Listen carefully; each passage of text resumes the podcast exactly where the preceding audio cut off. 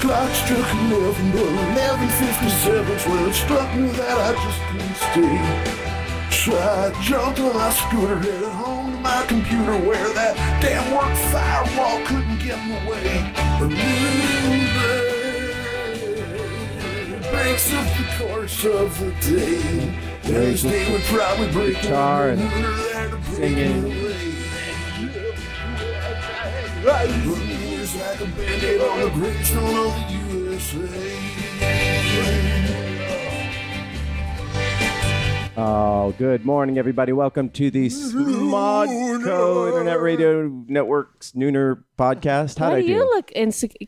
I can't hear Super myself. profesh. You can't hear Should I put yourself? my headphones on? You should put your headphones on. I can't. It's gonna flatten my hair out. Oh my god. Check. Yes, I can hear myself. You, Gotta turn up the dial. you, turn it you up. had 20 minutes to to adjust your headphones. I was just watching you, and I thought that this would work immediately. Oh, it's we're back to normal, everybody. welcome, welcome back. I'm the Vintage host. nooner. My name Um, Yeah. is Marty. I'm here with Cassandra. I I'm no and- longer a host. I'm a guest. You're a smurf. I've been You're a demoted. merp. No, you're a merp. You're once a merp, What's always a merp. smurp. Uh, s- what I, I don't know. I a forget. Soup- what- shitty a morning. super minor- shitty, Yeah. shitty Super morning minor internet, person. radio person. It's Bill Watterson returning Morning. from the podcast grave. Uh, Nooner. How have you been, William? I've been all right. We saw each other last weekend, not this past weekend, the weekend before, Yeah. at the uh, uh, Beers coverage were party. consumed. Beers, yes, uh, and wine and and music. roll was rock and roll. performed. Yes, you you killed it. Uh, we I had a some re- fun. We had a fun time. Even though I didn't like the songs. Ah, we- well. Anyhow, we were supposed to be joined by Vivian today, but she decided that um, a pillow was more better company than us. Um, It's not not true. That could be our new uh, hashtag. Better company than your pillow. or le- Or You know, not. yeah. In Vivian's case. yeah, Yeah, yeah. But we're uh, like a body piddle. Puddle. Piddle. Oh fuck. Jesus Christ. Okay, we're starting over again. Okay, three, Oh, two. Nooner. Let's just segue right into the boring news part. All right. Well, there is so much going on in the news. Is there? I can't watch. oh my God. Yeah, like Trump. Did you hear about what happened at Trader Joe's? Yeah. Yes. Well, but then there was scary. also the, you know the the thing in in Finland and uh, Trump I don't know the Finland. I don't know what you're talking about. Oh well, he went when Trump went met with Putin. Oh, Helsinki. Yes, and we It's in talked about Finland. that Got last it. week. But there was a lot of um, uh, you know backlash after that, and he was he. Uh, Trump went back on his word, or not, whatever. He re- Nuh-uh. re- recanted what he said. He said What? like, "Oh yeah, that we are. A, the, it was the FBI who, or it was the Russians who hacked in our elections." And then he said, "But it could have been other people." Um, there's just the disappointing thing is that there's n- one of two things. There's either no line he'll he'll cross that Mm-hmm. will motivate anybody to get rid of him, or or stop supporting him, or the only line that's going to be crossed is something stupid and puritanical like, Well, "Oh, he cheated on his what? Yeah, no fucking shit." yeah. And so yesterday, Oh, And he so are all of the Democrats on their wives, and so are all. It's just like that's that. Why is that important? yesterday he threatened Iran and said that uh, you know the, he would unleash a fury the likes of which have never been seen before, or whatever it was, and just Oh, in right. all caps and just like very fiery rhetoric. And then there were these multiple tapes that were reported to be- that have been turned over from Michael Cohen to the prosecutor's Right. office that could implicate um, He needs a war. Trump Stat. in to, about paying hush money, and it's all very provocative and salacious. But let's yeah, and and now he's talking about starting a war that he thought that Obama would do. He said, okay, well, Obama is really you know he needs to start a war with Iran, or watch him, he's going to start a war with Iran to cover up for all the other things that are going wrong with his presidency, which is Right. exactly what he's doing right now. Yeah. And But for some reason, we he's still president, and we can't forget that No one's there's gotten a rid of him. bunch of other shit that that Trump has saddled us with. We can't lose the focus on that over 5,000 like or immigrant children were detained at the Mexican border, separated from their families and there's still thousands thousands of them have are in detention centers separated from their families supposed to be end on Thursday but there's they don't have any records to it. They've already deported almost 500 uh, adults back over the border who are separated from their kids. It's a disaster. They have I no mean, way to do it. Why And we- anybody isn't just saying, well, that is exactly how you breed the next generation of terrorists? I don't. but also, How, we, how much more obvious could it be? we have to, we can't forget Yeah. it. We have to remind ourselves that this is happening every day until it stops. You know, and this is a, a problem that he started that no other president had this I- issue before, Mm-hmm. and he started it, and now he's trying to cover it up with fake wars with uh, Iran or whatever, which it c- could have real repercussions. And then you know, I just hope every. No, I was about to say the meanest thing ever. oh, okay, don't don't save it for later. It's so it's so mean spirited, and it's not what I actually think or believe. Um, but of course, you can take it out of context and, and put it on, online, and I We'll- could we'll lose, get to lose that. my career. But We'll- uh, um, Don't say it. I, yeah, I can't even say it with a preamble that it's not even what I actually think. So He was fuck gonna. all of you. He was then we gonna have- talk about diarrhea Yeah, and how Trump gets it all the time. Oh, Expand the iron I'm day. Uh, saying it, not him. All right. Trump can Well, say there goes your- I'm Bria. just saying everybody who's got his back should go fight that war and get killed in Iran, and then see how much see how happy they are with Trump. Yeah, I don't think people understand that Iran is a huge country. Like it's with you know I uh, I, I got to look up the population, but four or five times the size of Iraq. yeah, yeah. Um, and they have a lot of money. It's 80 million people, and that is a substantial war to engage in. And we would it would be endless, you know. And we a lot of people will, will die on both Yeah, sides. and are the are are the people who continue to support this man willing to die for his And for what he stands for? Yes, and then but we willing to can't die to forget make also- America great again. We can't Are they? forget But that we are have- they? Like there's- once they're once it's actually on the line, will they? Is that when they're going to re-examine and be like, oh, you know what? Actually, I, I, to- I think in his mind, it's just they're just pawns on a chessboard, and he's he's being Right, really but I'm Donald wonder- Trump I'm doesn't know wondering- how to play chess. well. Okay, check checker. they're checkers But then on a there- okay, then checkerboard. there's Brett Kavanaugh, who's I'm up just for the wondering if Supreme the pawn- court. what the Okay. pawns think, not what Trump thinks. I'm actually but- thinking about oh, the pawns the- in this case. I think we're very distant. Like we don't even think about except the actual people who fight it, which is what two million people fought in the in the Iraq War.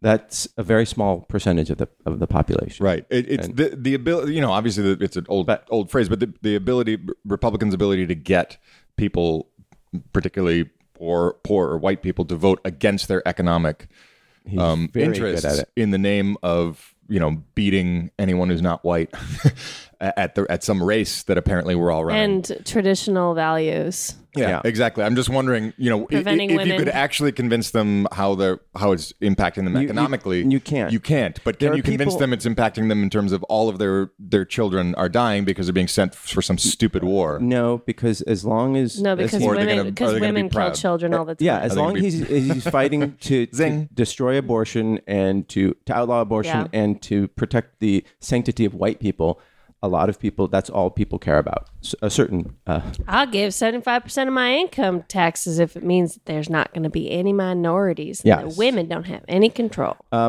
yeah, which is and which is what we Handmaid's have to be Tale. worried about because Brett Kavanaugh, the Supreme Court pick, is the guy who thought that President Nixon got a bum deal when he had to turn over the secret recordings that led to his resignation. I mean, he's on record saying that, and he's pro-business, he's anti-environment, pro-life. Well, most likely pro-life. So we can't forget that that's happening in the world, and that's going to be like, yes, it's shitty that Trump made a mean tweet and paid off his mistresses but those things will be forgotten tomorrow and his actual legacy will be putting two huge conservatives on the supreme court um, and the tax policies and the deregulation yeah so we, we can't forget about that like just ignore well not ignore but just don't get too hyped up about Right. one tweet And don't say not my country because it fucking is.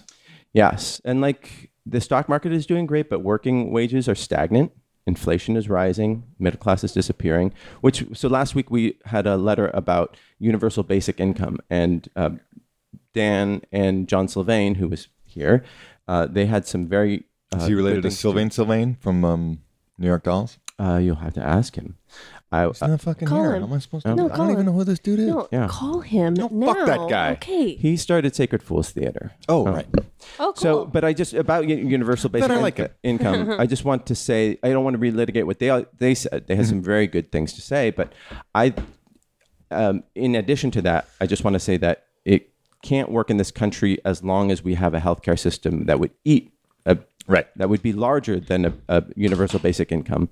And we have s- public schools that cost more than a universal basic income would, Jail would give system, you. and Uh, it's- yeah. So if you have, it, you have to have uh, other things that are free as well. Not free, but um, paid for by the government or provided, I guess. Um, You in just have to addition have a the much universal basic sounder income. foundation and infrastructure Exactly. than It's- we have. yeah. for You can't something just like write a check um, and then think that everything's going to be fine with our current system. It's interesting. I I have had the you know I had the impulse of like it's, it's not my country. This isn't my America. And then you're like, well, Japanese internment. Well, millionaires lighting their cigars with hundred dollar bills during the depression just because they could. Yeah, and- well, slavery, Yeah, yeah, Yeah, that's my Segregation. fucking country. Yeah. Jim Crow. Yeah. this is this is my country. We've always been shitty, and we've always used the ideals that I actually find inspiring um, that some people would call the American dream to mask everything else that's going on and convince convince people that it's like it, it's up to them. You don't deserve any help or support and he got what he got because he just worked harder and not because he's a third generation wealth in a country that supports his race Right. and denies the rights of people that don't look like him. It's like, Yeah, because no, you can Um, it's work always pretty been it. fucking hard in this country and get nothing. I work seven days a week. I have for the last five years. I literally haven't made any money in two years. Uh, so, which Yeah. brings us to Bill. How have you been? Oh, great. you ha- have been v- working your ass off. Yeah, Um, I've been a very creatively fertile period, and uh, and I have to say, in the wake of Dave Made a Maze, uh, m- uh, making, that's the making movie the that film, you, um, you made. uh, debut directorial debut feature film, um, in the wake of its its success and reception, and and beyond that, even if it hadn't been successful or received, um, it's uh, it's helped me see that I'm good at that. I can be a writer director and I feel very comfortable in that. And all of the things that felt like, on a good day, all the things that felt like I had failed at music, acting, a lot of other things. It turns out that they're all tools in a toolbox that make me um, a very well rounded, knowledgeable director. And I just want to uh, tack on that. You you won a Saturn Award. Is that I correct? won a Saturn Award. So Saturn Award the is Nerd Oscars. it- it's uh, Yeah. awarded to um, Nerds. science fiction, film, and television. Is that correct? yeah, it's the Academy. It's presented by the Academy of Science Fiction and Fantasy uh, Film. or something. Who hosted the awards? Jonah Ray Jonah Ray of um, Mystery Science M- MST sure, 3000. sure, Nerdist. Uh, Nerdist, dude. yeah. and he was great. He's very tall. Yes, he's very. Very, tall. he's very. Yes, t- he I doesn't knew seem that. tall at all. No, no, he's I- very tall. yeah. uh, he was outstanding. Uh, his, some of the the prepared jokes that he had in the monologue at the top really landed, but he was self effacing and quick on his feet, and And it uh, was really fun. Black Panther won. Long live table forty four. That was our table, the winners table. Okay. Oh, really? Um, Yeah, Who, who met just, some wonderful folks. Who'd you sit next to? Uh, I sat with uh, Eric Wallace, the executive producer of The Flash, and his lovely wife, and they won. Uh huh. Um, I sat with uh, a writer, a, a, a directing and producing team, and I forget the name of the film. I'll, I'll look it up because I do. I do want to give them a shout out. Who were wonderful guys who actually had seen and liked our movie. Oh, very good. Um, and then we were what- s- did you win Best Independent? We won best uh, DVD home release Oh, Blu-ray, Oh, nice. Cool. Yeah. That's congratulations. which is great because the movie came out last year, so that was really the only thing we would have been eligible for. Right. Right. um, and um, and we we gave uh, individually cardboard wrapped DVD packages in, in all the gift bags and everything. Oh, It was how fun. cool. It was really fun. But um, when another, the rest of the table. What's a DVD? exactly. Uh, no, there were Blu-rays. We did Blu-rays actually. Oh, okay. The um, we sat next to a woman named um, Kathy and her son and her son's either girlfriend or wife. I can't remember. Super, really fun people. They go to the Saturn Awards every year. Big Wow. fans of, of. And then at the end of the night, there's a chance that Kathy was actually Kathleen Turner, and we just didn't realize it. There's a chance. I don't think it was because I don't think she has a son. I think she has a daughter or maybe two daughters. But someone brought it up at the end of the night, and someone else who worked at the Saturn Awards said, "Yeah, Kathleen Turner was here." And we were at a table with a woman named Kathy, and I was like, "I- "She looked familiar. I assumed she was an actress, but I hate Did to you ask." Google someone. her? No, no, Look you at don't the want to. pictures. I did. I did, and I can't. I can't quite. We took a picture of table forty four. Got along so well. We took a picture together, but it's a super blurry picture. See, I don't. I don't think it was her, okay. but there's a still, a, I still say there's a chance. You, you couldn't tell why. You could start Well, telling people That's the thing. It was the voice. The, why- the voice. No, it was. Yeah, if, I if know it what had been the happened. voice, I would have known because I just watched an interview, uh, Roger Rabbit, a retrospective interview with her, and I was like, that voice. Wait, so you I'm going to say it wasn't her. okay?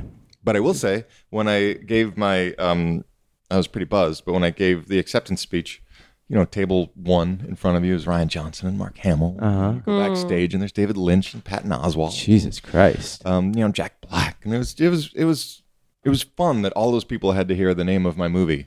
Yeah. Yeah. and, and, and have it in a gift bag that they'll give to their cousin without even opening. Right. Right. Oh, but that's that's so cool. Did did you um, have any? Did you meet any heroes then? Uh, I met Darth Vader and I met a stormtrooper and we took a picture together. What, you mean David Prowse? or No, whatever? Darth Vader, Oh. the, the Dark Father himself. Oh wow. That's Cool. Very good. Spooky. Let's see, who did I? who- Um, I don't know who I met. Uh, it was a bit of a blur. Uh, I caught up with Jake Kasdan, whom I, I'd known years ago. Yeah, I used to see him at uh, uh, when I was doing writing coverage. I would go to Mm-hmm. this coffee house, and he would go there. And uh, he was like 19 at the time when he got his first directing gig. Yeah. and yeah, Yeah, Jack Black uh, ga- uh, did this the um, speech for his award Uh-huh. because they worked together, obviously in Jumanji, but all the way back to Orange County. uh, I think you mean Jumanji: Welcome to the Jungle. Thank you.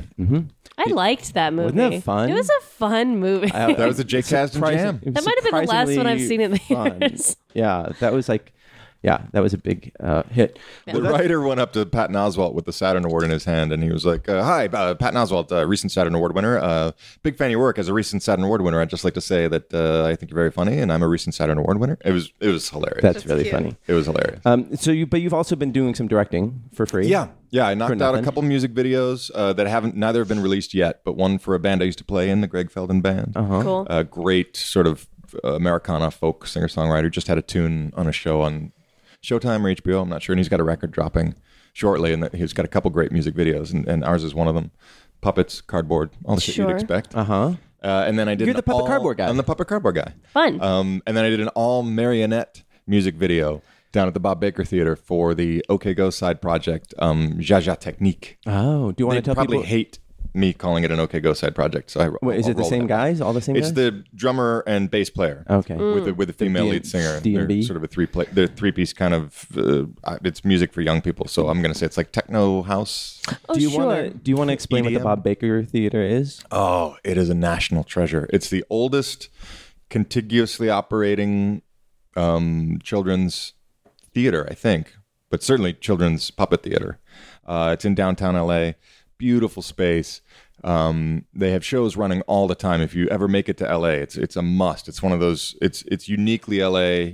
Um, and Bob Baker used to do marionettes for like Witch Mountain, Return to Witch Mountain, and all that stuff. And, and Disney, he had a long-standing relationship with Disney, um, and they just have an archive of thousands of handmade marionettes. Cool. And they do retro marionette shows. They do them for kids, but they're starting to have like indie rock bands and like Yeah, they- funkier, edgier stuff. They It's do a crazy, programming. creepy place. Like it's, Yeah, it it's feels like wonderful. old. It's called and- Bob Baker Theater. the Bob Yeah, Baker it's- Marionette Never been Theater. there. It's a Sounds must. Like under this freeway off yeah, ramp. yeah, it's, you know, un- it's under a bridge. Yeah. Oh, cool. d- It's under the yeah, and it's, and it's like perfect. dark and but they're all like there are kids there and like the amazing puppetry too. yeah, very very talented people. Yeah. but like you know, we were plugging in the lights and the sparks and smoke. It's like all Oh, right, well, shit. welcome to Bob Baker. Yeah. Oh my it's Yeah, I very old, very old. For uh, ye- years, it's been threatened with closing. You know, but I think now I think it's doing okay. They're on, they're on a good roll. I don't I don't know I don't know exactly where they stand, but I know they have uh, a great board and a lot of backers, and they're certainly been very smart with their programming, and they do a lot of um,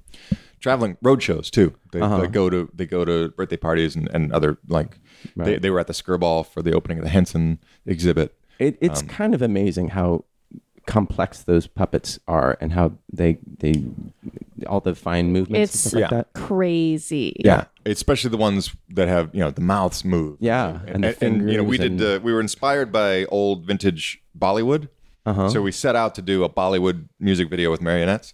It sort of became its own thing along the way, but there's there's at least one section of the video that is straight out of Bollywood, and it's absolutely hysterical. Was It's it just fun Crazy making Um, it? it's you know it's hard for me to say I have fun when I'm directing because I we had because you don't have fun in life. We We had- you just feel stress Well, there's and that. anxiety. There's and definitely stress that. and anxiety. But uh, you know, to let's let's call call a spade a spade. We had one day and less than eight hundred dollars. Right. Like that's a craft services budget on a Right. music video. Right. So it's What were like, you it, was it shooting on? fun? I mean, we laughed a lot at at times, but when we were two hours behind and we couldn't, you know, couldn't get our footage and there was no coming back and I was losing money. Uh-huh. Like, was that fun? I don't know. Maybe. Can't think about the money. Uh, that'll Yeah. just drive you nuts. Um, yeah. It's more. It's more the time and the resources. You know. And then how is your? en- Uh, I don't know if everybody knows, but Bill is also engaged. Too late, suckers. Um, In addition I'm to taken. Cassandra, and not to each other. No. Sorry. I tried. Sorry, you shippers. Didn't work out. Um, yeah. Amazing. so how is that going? It's fun. I like being engaged. Yeah. She's great. Jen is great. I Yeah. spent some time with her on on uh, at the party, and she's a delight. She's Yeah. like a ray of sunshine in your Charlie Brown, um, you Yeah. know, rain cloud. Yeah. yeah. It's there's just you, you meet somebody, you're excited to be around each other, and there's not not only is there no drama in the moment, there's not even any sense that there's ever going to be any drama. Wow. Uh, um, you know, and I, I meet I meet people who are going through hard times and like ah, you know, but we can't just you know, he's flaky, we broke up. It's like, well, I uh, told you that in confidence. grow up, you know, get it together. Come on. Yeah. um, just the, the utter lack of drama is just the most it frees you up to just enjoy each other mm-hmm. you know and not be at odds and not be dodging landmines and ugh, That's great. it's wonderful it's wonderful So um, we'll back probably in, have an adorable half asian baby one of these days and the funny thing is, she's not even Asian. i know Yeah. You're going to go buy one. Yeah. so, did you follow either of you uh, because you being the big comic book fan? Did you follow Comic Con at all? You know what? yes. It, wra- it wrapped up this weekend. And it was, I right? know. It was, yeah. And it looked unbelievable. Yeah. it looked Um, like fun uh, J.J. Abrams had um, a uh, immersive uh, play exhibit thing for that Stephen King thing that he's doing. Starts with a C. What am I talking about? Uh-huh. Castle Uh-huh. Rock. Yep. And on then Hulu. there's another immersive thing. There's a lot of immersive. it's all about things. immersive. Yeah. Things. Um, immersive or interactive Immersive. immersive. I like a dunk. as you tank. can see, So you all don't have my to do shit. all my references come from what did my friends who do theater for some reason uh, audition for? Oh, Uh, oh, you, oh, so it was actually immersive theater. So that, Uh-huh, so no, this is yes. like theater that that is like uh, that you walk through So basically. it's a walkthrough theater, and so they had one for Castle Rock, and um, So it wasn't like a VR thing. This is actually no, you're and then there was in a another location. thing um, f- for How fast can your thumbs top fucking tap Uh, what? while you talk? Where were you? Um, what did you do? Uh, uh, uh, eighth grade? No. Go no. on. Okay, Um, listening. sacred lies. Sacred lies. What is Okay. sacred lies? I don't know. Uh, it's probably some fucking play. Um, well, It's anyways. a drama based on a book set at Facebook. Okay, so there was an immersive theater for that. Okay. Um, Jason Blum joined. Yeah. He was at a Saturn Awards. Good friend Noel Urbano was in that. Okay. Uh, acting around, being uh, acting around being a little creepy, acting it up being a little creepy girl. Um. and that that's your connection Uh, with yeah, Comic-Con? lots of great panels. go on like what was your favorite My oh favorite, you actually went yeah, Oh, wow. my favorite panel. i just watched it on social media and got jealous and thought one day one Mm. day My favorite panel I saw was the one where um, John Puricello hey now um, Twin Peaks? spoke for Twin Peaks. that's awesome Mm-hmm. uh, i think jp you guys was hang out I didn't go. I'm an You excellent. didn't go to Comic Con actress. at all? No. I- you didn't Fuck pick this up on place. that jp cutter was there I Just believe. only remember half when you listening. need an actress. let us know let us I know just you, the- acted a the couple shit out of highlights that. on the tweet tweet machine Hope you like working for free. jp let us know a have no couple of choice. highlights on the, the tweet machine of from comic-con uh, let's see there was One of the highlights is James Gunn losing his. Uh, we'll get directing to job. that. Yeah. Okay. Well, um, Ooh. so, but there was also uh, the Shazam, that Shazam thing. Aquaman, I love that Zachary Levi. Shazam, Shazam. the yeah. movie with Sinbad, where no, he plays Captain a genie. Marvel, that Billy everyone- Batson, and uh, you know he says Shazam gets struck by lightning. Oh, I was referring to something that um, doesn't exist, but it's one of those Mandela effect type movies. Right, right. Mm-hmm. I got it. Isn't it the? It's just Shazam It's- is it's- the movie with Shaq, right? Kazam is the one with Shaq, and Got then it. everyone claims, including me, that, there was a Sinbad. fucking movie called Shazam with Sinbad. Yeah. that was very What's the similar. effect called? Mandela effect. Mandela effect. Yeah, yeah, yeah. Yeah. Why do you like Zach Levi so much? I was a huge fan of Chuck. Oh, yeah, Huge, like really caught up in the romance of it. yeah. Yvonne Loved the humor Strahovski and the was great. sensibility. Uh, yeah, I had a huge crush on Von Str- Strahovski and, and very much related to s- his character. Is like he's got skills, but he's bumbling. I, I very Right. much felt like that about myself. I was in that show. I know. Oh, What'd you I play? know you were. just a nerd. drooling Fun. over Yvonne Strahovski. Yeah, Yeah. I, yeah. I did that when the cameras turned off. I'm sure. she was the radiant. Yeah. yeah, I had a huge crush on her. Yeah, and now she plays a villain on that show. Can't watch it. Which one? Handmaid's Tale. Who does she play? I don't know. The blonde lady? Yeah, she's the blonde lady. Yeah, she's the Ooh, one Oh, she's who Serena. the she's the one who the girl from Mad Men that I don't like is having a child for. Yes. I just binged the fuck out of Handmaid's Tale. That's literally all I did last week when I was had a little cold, sicky, Oh, sicky yeah, baby. I can't get out of bed. Click. Yeah, for real. and uh, fucked me up because, as for my job, I have to watch a lot of House Hunters. And so, all of my dreams this past couple weeks have been a combination of House Hunters and Handmaid's Tale. So, they are horrible. The House Hunter's Tale. yeah, where I'm, I'm looking for houses while also being chased. Pretty much is what happens to me For your every night when I go to uterus. sleep. I hate to sleep these days. But uh, it's so scary. th- there was also. Do you care about Aquaman? No, I was never a DC guy, and they haven't But Shazam stuck is the DC. landing for any of the movies, so Yeah. I haven't What been about Wonder drawn Woman? in. I'm very glad Wonder Woman was successful. Oh, you didn't like it? I, I would I would prefer not to disparage Wonder Woman because I'm I'm very glad I went to see it in the theater. I thought that Mm-hmm, was important. I'm very glad it's successful. You didn't cry in the bathroom like I did? I did not enjoy the film at all. Oh my god. That's all right. You're entitled to your opinion. Yeah. Fuck you. But yeah, totally. Even though it's completely objectively incorrect. I mean, if anything, my opinion is objective because I don't watch a lot of superhero movies. But I'm like, that's the best movie I've ever fucking seen. But well, there, are some. I do. I do have an actual feminist argument, but if the women love it, then sh- what the fuck? Shut up, right? yeah, down. No, no. Please speak for women. Uh, well, I mean, I, I'm not the only person who felt this way. Um, oh, but Me and my poker buddies. You know, we all were bro- we were oh, Jen, broing Jen out. had the same arguments, but you can't go after her because you don't know where to find her.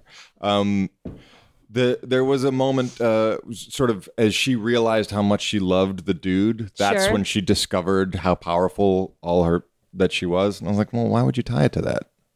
Why would you tie it to Okay. that? And also, why does the dude do a German accent to sneak into a place where no one is speaking German or has German accents? well, that's the problem with every World War II movie. And also, if her whole I also thing, think that's a big feminist point. if her, if her, well, the first, I didn't Touche, say they were Bill. all feminist Touche. points. Not every point has to be a fucking feminist. Here's the point. deal. Not with all that. feminists. I see it. I acknowledge it. I get it.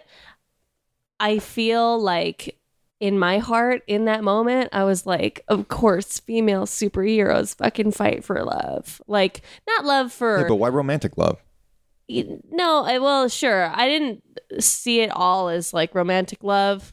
I saw Mm-hmm. it as like because like the whole movie, all she like she loved everyone. She loved humanity. Then But, like, why did she totally- jump into that battle and start killing a bunch of Nazis. That's the other thing that frustrated the hell out of me. They s- establish her whole mo as I believe that you know they're only at war because it's a sickness and all men are good, and then five minutes later she's rushing into the front lines, killing people and destroying a village. I was like, well, She didn't destroy the village. yes, she did. they did. Please, She saved the, vil- the she village. saved- smashed village. so much stuff in that scene. Yeah, to save the people of the village. The village is the people, not the buildings itself, as as, as we learned in Thor Ragnarok. Okay, all right. You know, That's a competing property. You can't use that. Uh, as a- sorry, sorry, sorry. I Right. saw that. most of it in a nail salon. Very good. Very good. I didn't catch the ending, but I Well- did enjoy it. It's definitely a nail salon movie. Okay. well, let's I was let's go. for- surprised it was on. and I was like, okay.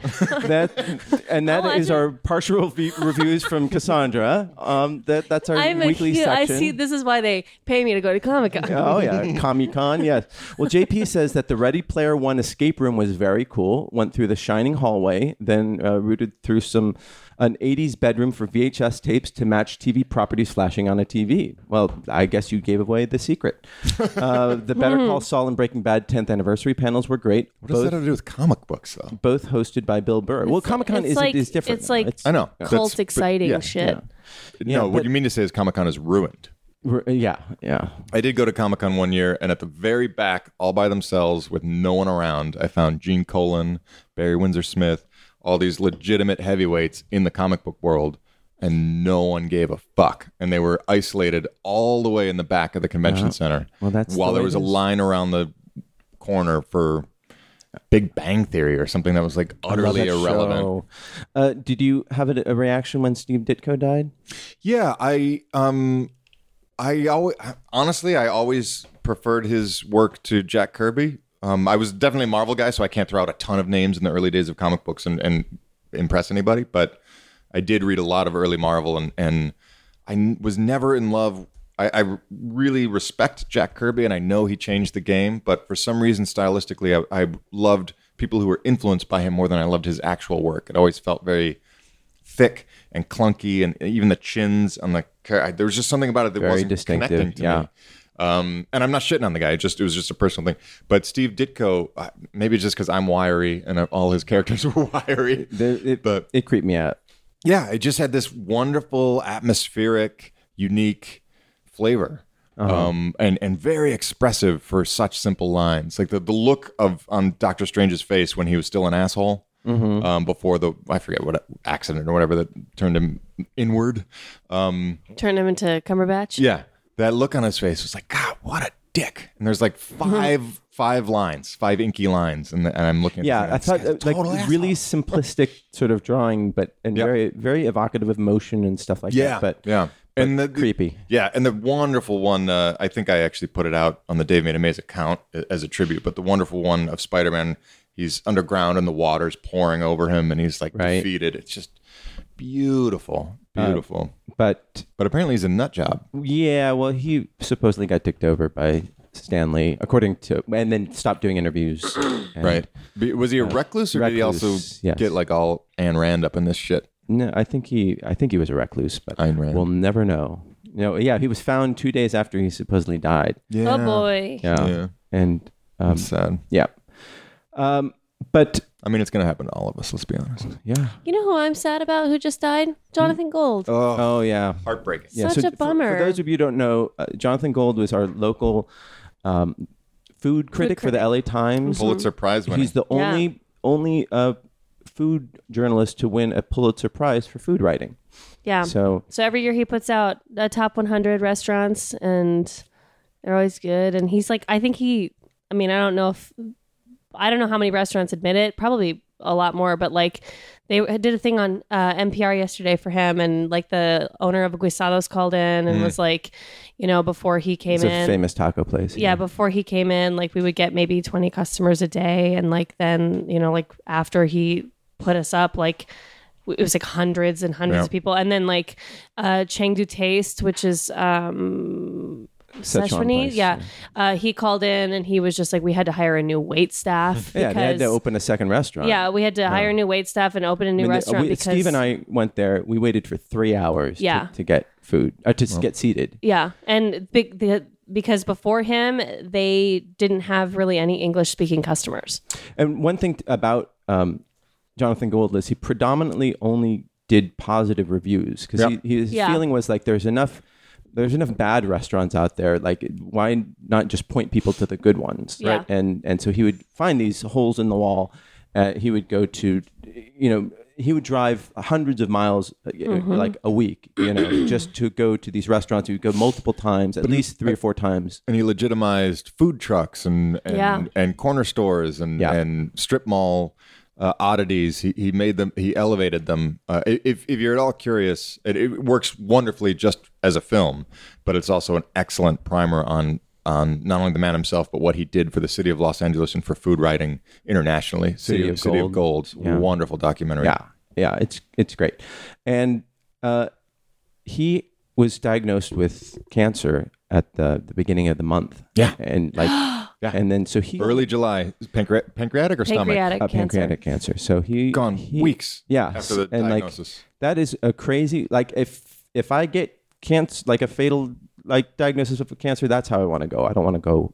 No, not too. I think protracted. I don't know if this is true, but I heard that his last meal was at Langer's. Oh, Yeah. So Langer's is a famous uh, pastrami place that's in the middle of downtown. And I tried them uh like two weeks ago. It was the first time I'd ever no, maybe like a week ago. It was the first time I'd ever gone. a giant stack of sliced pastrami. Yeah, it was Yeah. a lot of meat. Yeah. It was fucking good. That's But, really good. but I li- it like fucked me up all day because I was like, okay, well I don't need to eat again for until next week. Like, Um, I surprised myself in there. So you know what 4chan is, right? Like it's Yeah. like Yeah. it's like a it's like know what this it is. It's like a yucky. it's like a, a web- yucky place. website for it's like Reddit for yuckies. yeah, it's Reddit for yuckies essentially. and you know, the people post on there, it's all temporary, gets wiped away, but a lot of like incel people lurk there and and What's so incel mean? that involuntary cel involuntarily celibate people. oh, interesting. You know, the the people that like MRA activists. uh, uh, there these are well, there have been a couple shootings by those uh, what's the, what's the name of this website? 4chan. Dot, I think it's 4chan.org. But There's uh, probably a Venn di- a Comic Con 4chan Venn diagram. yeah, I mean, that you there, but there's it's like pop culture as well, and then but then there's like weird political shit going on there, and could- flat earthers, that kind of thing. uh, and more like right wing conservative assholes. There's also just like dudes posting like revenge porn on there. yeah, And, like yeah, and lots Why of is this legal or a thing? Or because it's temporary, so pe- and it, it's an ano- anonymous. Hmm. So basically, you know, creepy cowards go there. sounds like the Westboro Baptist Church. No, no, website. no. These are just more more powerful people than that. This is And just so like aggressive nightmare station, Yeah. like online. mostly guys, you know, just mostly lurking. white. Yeah. So and then Probably. so at the direction of Mike Cernovich, who's like this right wing asshole, he these people in 4chan and just like in that world, they've been digging around uh, outspoken liberals in the entertainment industry, trying to shame them for distasteful things that they've done in the past. Mm-hmm. Oh, 4chan is where is the website that all of those celebrities' uh, naked Oh, the- pictures naked- got leaked. right. Got it. right, yeah. because it's anonymous. Well, and they- now there's a reason to go. right, Yes. Just kidding. like so they've been calling out. Why should I go to this website? Oh, okay, that's why. I should. Okay. they've been calling out people like Sarah Silverman. They called out Patton Oswalt for tweets about comedic context that like a series of tweets that they and they pulled one of them out of context so it Right. seemed like he was an asshole uh, trevor noah did a joke of saying that australian aboriginal women were ugly dan harmon uh, did a sketch for channel 101 Mm-hmm. that was uh, where he it was a dexter send up where he was fucking a plastic doll Mm-hmm. and that he pulled it but when you put something out there it's out there you know and so people n- were have been recirculating about it he went off twitter today uh, and then had to apol or just had to I explain spent himself all of Sunday going through Facebook, my personal account, back to the day that I started, and deleting everything that was even remotely interesting, edgy, funny, Well- or could in any context possibly be conceived offensive. And there were some wonderful statements that made me laugh out loud that I didn't remember saying that I thought were really insightful and smart. I had just deleted them all, I've done that with my Twitter already. which is just like what a I shame. haven't. What a shame. and, I'm and, supposed to be a creative person. I'm supposed to have a Right. voice, and I'm And it I'm can- actively silencing my own voice. and of course james gunn got called out on friday like before he was supposed to be at comic-con for the guardians uh, volume 3 panel and because he tweeted out a bunch of like unfunny jokes, like jokes about rape and Disney, uh, like that were like seven years old, and then Disney fired him. But the, here's the thing: these people told Same Disney that dis- put out Song of the South. yeah. Oh, exactly. Oh, uh, yeah, and Yeah. they did the Siamese. We are, Yep. you know, we are Siamese. Please, yeah. if you please. Yeah.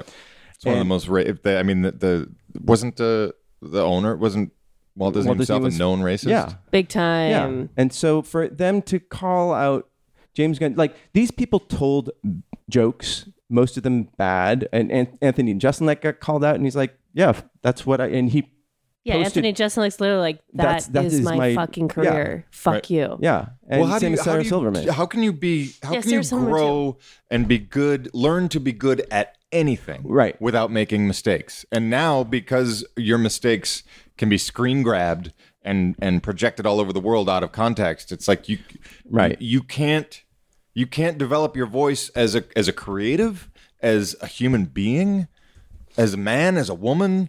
You, Yeah. you can't develop your voice anymore because if you if you have one misstep, it's over for you Yeah. and that none of us got where we are by not having millions of missteps and now we're being denied that that possibility Yeah, and a bunch of people have been um, very outspoken about their support for James Gunn. Selma Blair, uh, she urged, she had started a petition didn't yeah, she? Change.org petition. dave batista's furious uh, Yeah, and like we have the right to make bad jokes and Would not go distasteful over jokes. my head for i would leap and reach them And that is a line from the original guardians Uh-huh. Okay, go on, go on, quote more. That's all more I lines. remember. Okay, all right. No, I remember. I am Groot. no, from the second one. From the second Yeah. one. I am Groot. spoiler Sarah baby. Uh, Oh, and there is there's a baby Oh. group and Chris Pratt, he said uh, he quoted the- Jesus. yeah, he quoted did, Jesus. he quoted uh, yeah, Oh, good guess. James book one chapter or whatever chapter one something verse 9 19 understand this my brother my dear brothers and sisters let every person be quick to listen slow to speak and slow to anger sure yeah Uh, yeah that'll never happen but- Those, that that era is long gone but we and the thing that I, I respect about James Gunn is he didn't deny doing this. Like Joy Reid, when she was caught out for her homophobic uh, blog posts on her account, she went out and said like somebody hacked my account, Ugh, which is coward. like the shittiest thing. Coward. To Boo. do. You just like, and he just said like I'm a provo- provocateur. I'm a try to be funny, and at the time I was not in a as empathetic as I am now, and clearly he doesn't support rape. Clearly, uh, what's his name, um, the Rick and Morty dude, he does not uh, support fucking baby Pedophilia, dolls, you know, uh, or fucking babies. Like that, it's a bad joke. That's different from a politician who retweets some racist, uh, you know, s- policy or is in support of an actual idea that is racist or sexist or hateful. Like this is not hate speech. This is just bad jokes, Right. And we should be able to make them. And and learn from and them. we should be able to understand the difference yes. What about Roseanne Barr's bad joke though? Uh, that was what was her joke again? Um, She called it a joke. yeah, I think it was it was less clear that it was a joke. You know, uh, doing a sketch or doing something. Like I agree. Yeah, and I thought that was a little harsh what she what she said, but I mean, I don't really like her that much, which is Yeah. a different issue, I guess. Yeah. Um, so Bo Burnham, the the director and comedian, he got his start on YouTube, composing these funny little ditties in his bedroom on his little Casio keyboard or Yeah. electric electronic keyboard. Uh, he says it was for his fa- uh, his brother's amusement because his brother was away at college and he wanted to connect with him. They went viral and there were things. that- you know, he was 16 at the time, and there were homophobic little jokes and they're very cleverly done. But he said, like, I can't. I can't erase that from the internet. If I take them down off my YouTube channel, someone is just going to post it and say why, you know, uh, his implication was like the, that he, he would be hiding something. And he's like, I hope that I'm not, I'm, I'm broader minded than I was then. You know, I think that I've grown and I hope people like understand that what I did 10 years ago is not necessarily who I am now. right And I thought that was just a for a 27 year old fucking genius. Oh, fuck that guy. it, it was nice to hear that, like, okay, we should all be so, you you know, understanding of, of the way that people grow. And Well, you didn't used to grow in such a public way. Yeah. Oh, my you didn't God. used to grow. I mean, there might be a Polaroid of you giving the finger or something like that would be your your grossest. Oh God, look at what you were. Yeah, but now it's like any thought you have, if you make the mistake of just sharing your thoughts Right. in public forums, like, there's uh, uh, Yeah. It's there's going over. to be a generation like in over. 10 years every single candidate is going to have a dick pic somewhere, or you know, every male candidate is going to have a dick pic out there somewhere, Right. And that like they did when they were 15 and they first got their phone and they first got a boner, you know, Right. Like that's just going to be the boner? reality. Of, of, is that what they call it? I mean, when you first get your phone and you get a boner and you take a picture, it's a Oh my phoner. god, It's a fofo. Hey, Bill just made his first dad joke. Welcome. Cute. That was not my first dad joke. Uh, Steve Erdley says, Congratulations on the engagement. Can't Say, did listen- you hear about the ghost who got lost in the fog? no. Ah, it's a shame. He will be missed. Ha. See, I got, I got a lot of them. Go Yeah. home. You laughed. You you course had I laughed. you had to I go like- away from the microphone. I like dad You jokes. pretended you weren't laughing, but that is No. fucking hilarious. Ha. Uh, let's not tout our own horn. I didn't write the Our joke. own horn- Uh, Well, it's I mean, the delivery was pretty pretty spectacular. but- spot No, he on. was great. So there's a question for you, Bill, uh, from Jack, who says, Jack. uh, If I watch your movie on Prime, will you get a cut from Amazon? I will. Oh, But if you have Hulu, you can watch it for free. and you get a cut from Hulu. Uh, we had an all-in deal from Hulu, so I think if it gets watched a million times or five, we don't get any. Our, our money doesn't change, but I don't want you to have to spend money. Uh huh. But yeah, if you if you pay for if you pay to watch the movie legally, a, a tiny fraction of that does come to the LLC that uh, put the movie out, of which I am a part. All right. So everybody watch the fucking movie if you haven't seen it. Pay for Just- that shit. And or if you go out, just click turn it on your computer. Set it leave it running. Repeat. Leave it on a loop. Yeah. Uh, Will Wilkins, uh, he SMS'd me and said Comic Con was hot, overcrowded, and it is a massive series of lines for everything. Yeah, That's it why it sounds doesn't sound fun it sounds to me. terrible. Yeah. Yeah.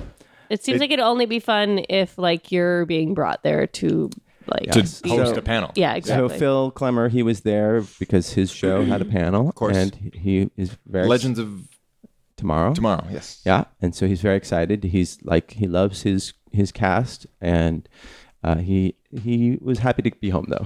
Yeah. he didn't say anything bad. He's just like it's a bit hectic out Yeah. there. Our um, one of our production designers, Trisha Gum, is co-directing the Lego Movie sequel, so she was there hosting the Fun. panel as well. That's awesome. Uh, JP just uh, ten sent, o'clock.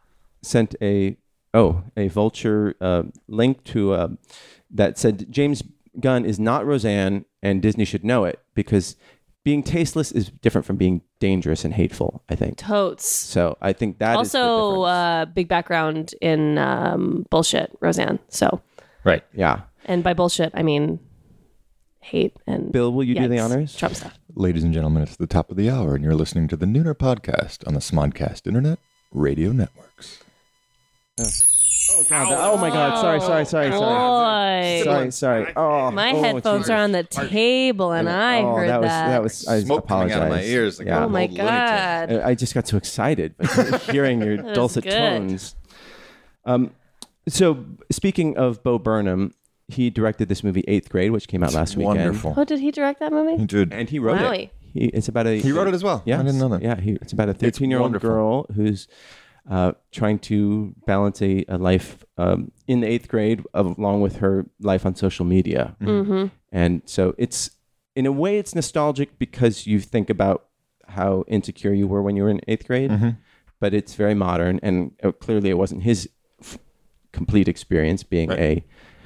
A giant man who grew up in the 90s. but it's you know? wonder. It's just wonderful. the And I aughts. didn't expect to love it because a, a lot of it is, you know, a macro lens on a cell phone, just looking at social media, which is like that makes me so unhappy.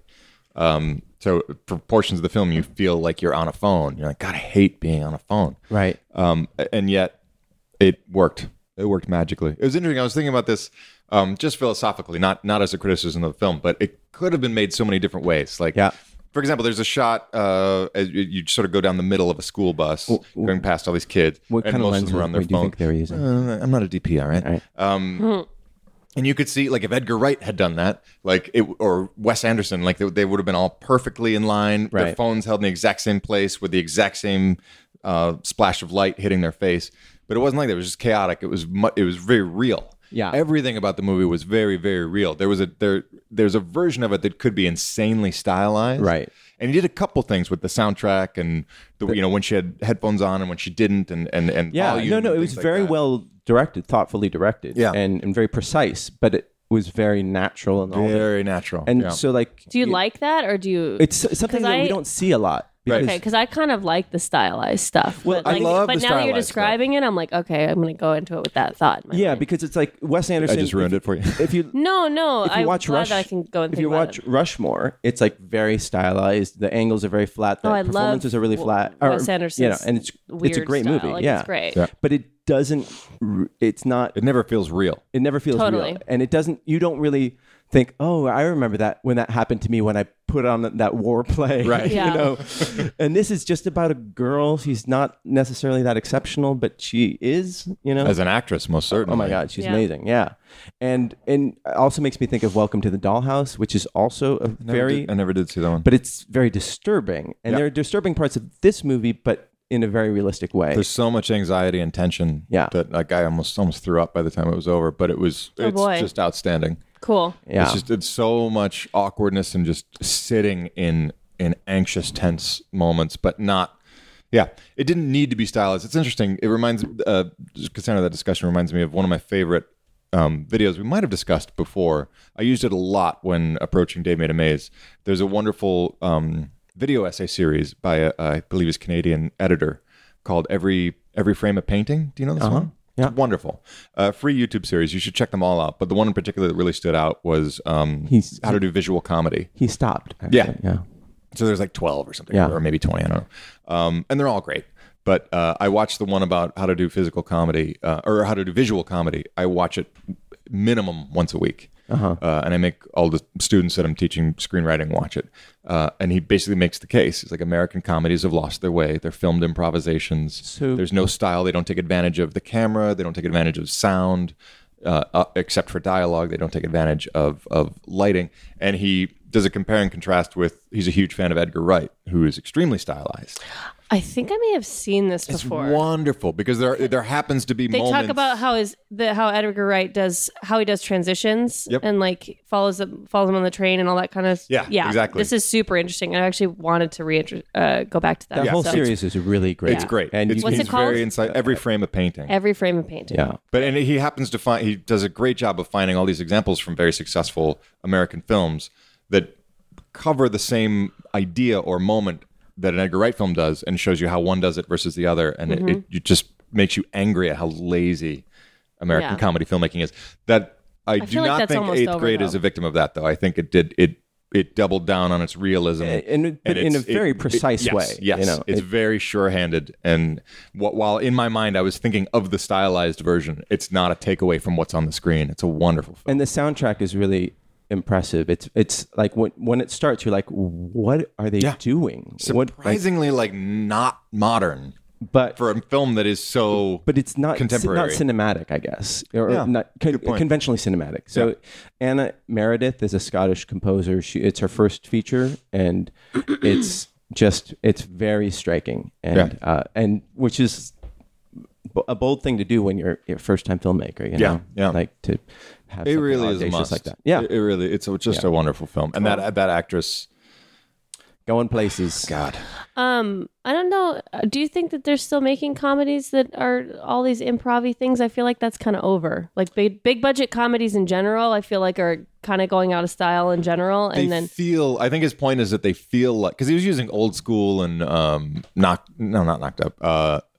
the uh, the Hangover and stuff like that. Like he he Oh, was using movies that aren't necessarily improv driven, but I think he's he's saying they feel like it because it's just people sitting around talking. sure, Yeah, Um, and, and it's yeah, not- where they're just like leave the camera running and being Camera do, like, doesn't do anything. thirty takes. And, yeah, they're and- close ups of people talking, and it's Yeah. like that. uh, Edgar Wright is a camera swinging around. The edits are sharp and fast. Cool. Cut to the music. And, and there's this is the same thing. The, the camera's very deliberate. visual triggers. Yeah. And, and a lot of following behind her in, in the same way that, what's his name does? Ah, the pool scene. The mother, what's that director's name? Darren Aronofsky. Yeah. Very Aronofsky. That her her approach at the Aronofsky, pool yes. party was just like, it's just someone walking up to a pool party and and you're like gripping your seat. Oh, I Ah, can't it's wait. Wonderful. I It's can't wait to wonderful. see it. Yeah. Uh, yeah, everyone should see it, and uh, everyone should. Uh, we, I Dan Etheridge recommended this last week. Hannah Gadsby, she's a Tasmanian uh, comedian. that was made last week as well by John Sylvain. So was a Tasmanian devil. yeah, Good. you know, we all we all got that. Did you Good. call him yet to see if he's related to the? No, fuck that guy. Okay. What John? He did that same joke. Yeah, Fuck him. Did he do it as well as I did it? Uh, no, but he did it first. Fuck him. And actually, nobody knows that who who's unless they streamed last week because it hasn't plopped yet. I don't know Boom. why. I'll, so as I'll- far as the world is concerned, That's- I did You it are first. yes, but Or it's- well, Mel it's- Blanc did it first. She's a uh, lesbian comedian, and um, this Oh, is is- this Nanette? She's the one who has Oh. the the Wonderful. new Netflix special. What? do- Yeah, it's called Nanette and Hannah Gadsby, and it is really, uh, it's very powerful, and, Nanette. and it's Is it the one I've been seeing previous? For? yeah, it it must is. be watched. yeah, It and must be watched. and And, it- if you don't don't go in like looking for gags and like, oh, it's gonna be Yeah, hilarious. she like talks. Isn't she like talking about how she just reformed her comedy to like not be mean to herself anymore or something? yeah, and I don't want to give. I don't want yeah. to give too much because it starts as a traditional special, and you're like, oh, yeah, someone doing stand up. and it ta- it goes into what how comedy gets made, Yeah, and, it's remarkably personal, confessional, Yeah. relevant. and moving, very moving. Yeah. So and Any, Yeah. anyone who's involved in comedy at all, I think, must see it. I, I'm not a comedian, um, but it's still You're so it was funny. p- powerfully resonating. is it No, thank you. Yeah, he did. he Well, I told didn't that- write the dad joke, He and told that's the only time you ghost actually joke, laughed. Uh-huh. And then he did the Tasmanian devil thing. And Yeah, but I wasn't the first. that was Mel Blanc. blah, blah, blah, blah. I wanted to try it. Sleepy devil. Get the sleepy devil. That was your cover of Bill Yeah, doing a cover of Mel Blanc. yeah. Um, yeah, it's it is interesting and it uh, about how we self reflect and and how comedians don't always do that and uh, and at the expense of comedy and it it also talks about offense too and how we how we get offended um, when ch- when someone challenges who we are and I think you know we, we people talk about snowflakes as a big term that that conservatives use to The sensitivity and the empathy. Yeah, As like- if it's a fucking And we're all criticism. different. Right. Like if you show empathy, you're a fucking snowflake. And I don't think Like, That- okay. that is not a bad thing. Have you seen uh, Won't You Be My Neighbor, the Mr. Rogers documentary? no, I, I I heard said it earlier is, that like I had heartbreaking. It's- It's, not heartbreaking, but like it will make you cry for the whole time. Yeah. It's but not in a not in a bad no, way. like happy tears. not in a bad way, but there there is. Um, th- I don't think there's any spoilers because they're all facts, things that happen. It's a fucking documentary. Um, there there is a moment where um, he is under attack for being. It's uh, basically a lot of right wingers, conservatives, uh, people who would call people snowflakes, um, attacking him for creating a generation of people who are entitled because they feel they were told that they were special. And they were told that they were unique, and they were told that, That they was were a, that was a talking point. they were good in just as Fox they are. News. Like Steve Yeah. Ducey, Brian Kilmeade, they all like And this man who did so very outspoken. much with so little and did it consistently and earnestly throughout his entire life. There were protesters at his funeral. is just No unbelievable. way. It's gut wrenching. Wow. That's not the part of the movie that'll make you cry. That's the part of the movie that will make you furious. Oh wow. Uh, can I just bring much back to- something um, that we haven't done in a while? Are they coming in threes? Yes. Oh shit! I, damn it! It was fucking up a sound cue, the thing you wanted to bring back that you hadn't done in a while? Yeah. Ding! All right. D- what? How does it go? Coming at you in threes!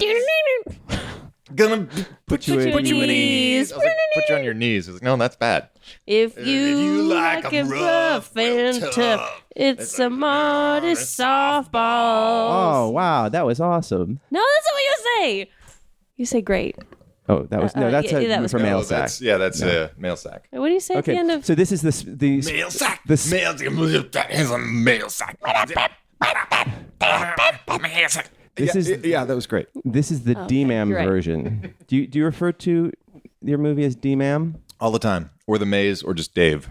But then Dave makes people think of the um, uh, presidential comedy starring Kevin Klein. Oh, Mm. uh, yeah. So that's what we're doing here. So, what was the best moment on the Dave Made a Maze journey? It's been seven years and counting. um, the, the most recent moment that was so wonderful, honestly, was the Saturn Award. You don't do anything to win an award. It's stupid. I get it. But we were in a room full of people, and this was sort of an element of, of I'm the actually speech trying that to I gave. win Uh, a MacArthur Genius Award. Okay, well that's different. I'm campaigning really hard. How am I doing? How am I doing? so far, so good. Yeah. Get that get that sound cue going. Yeah. Um, and uh, we were in a room full of people that it felt like we were in a like-minded room full of people, and this is who we made the movie for, and the fact that we were invited to this party. You know, it was it was Star Wars and Marvel and Disney and all these huge heads, and it was like, and then and then we're here and on this stage. You know, And you had a movie with a huge head. yeah. Yeah. Oh. Uh, so that that was very special. I mean,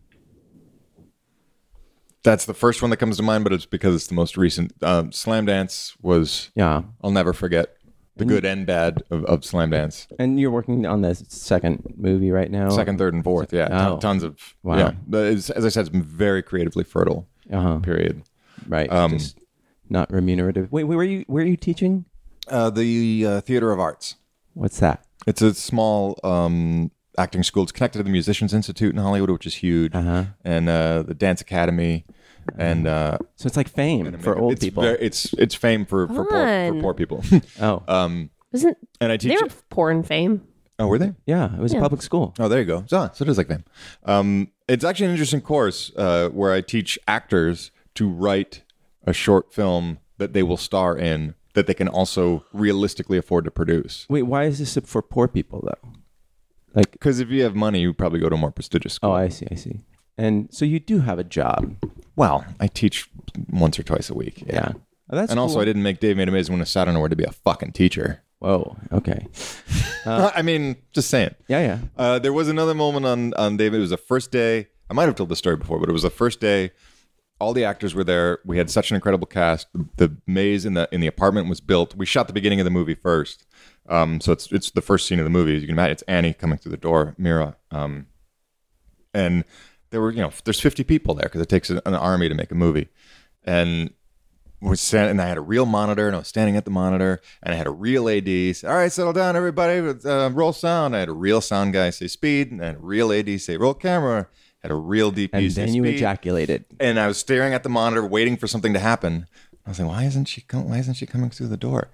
Why, why isn't anybody saying action? And it was like um, Liam Neeson when he is in Naked Gun when he's the um umpire. Oh, And yeah. He sneaks in onto the field, the umpire, and they throw the first pitch, and like everyone's waiting for him to call whether or not it's a ball You or mean strike. Leslie Nielsen. Did I see Liam Neeson? Yeah. Oh, yeah, Leslie I Nielsen. don't remember Liam Neeson's role.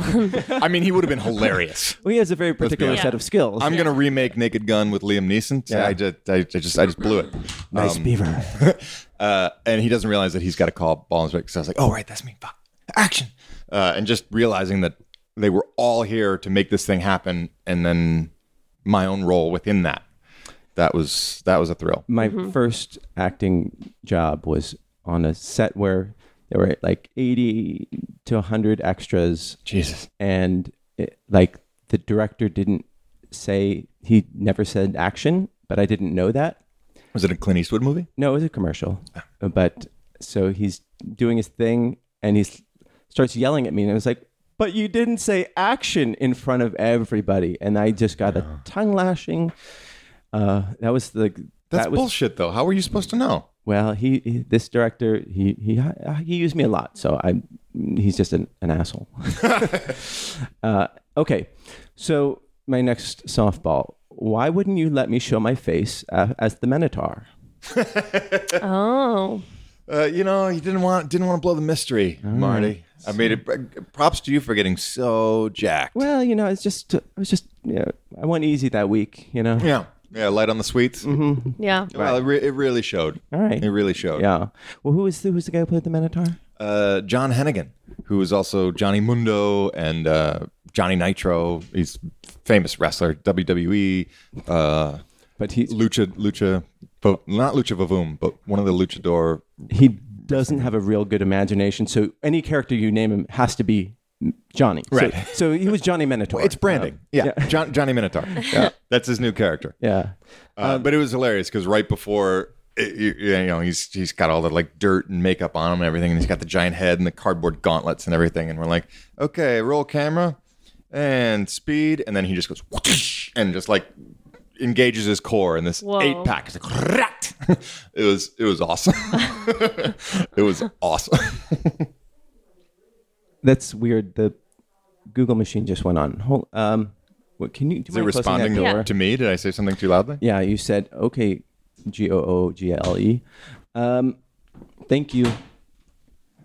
What's the one bit of advice you would have given yourself seven years ago? Seven years. Oh, like when we first were like, we should make a movie. Yeah, Hmm. Bill made a movie. God damn. See, they don't. they start Um, that's off different. That's a good question because that's different than what's the advice you give yourself before directing a movie. Because it, it wasn't at seven years ago. It wasn't about directing a movie. It was about raising funds, attaching talent, uh, honing the script. Soft. It's a big ass journey. Yeah, believing in it, fighting for it. Um, I guess you can never be. There's no such thing as being overprepared.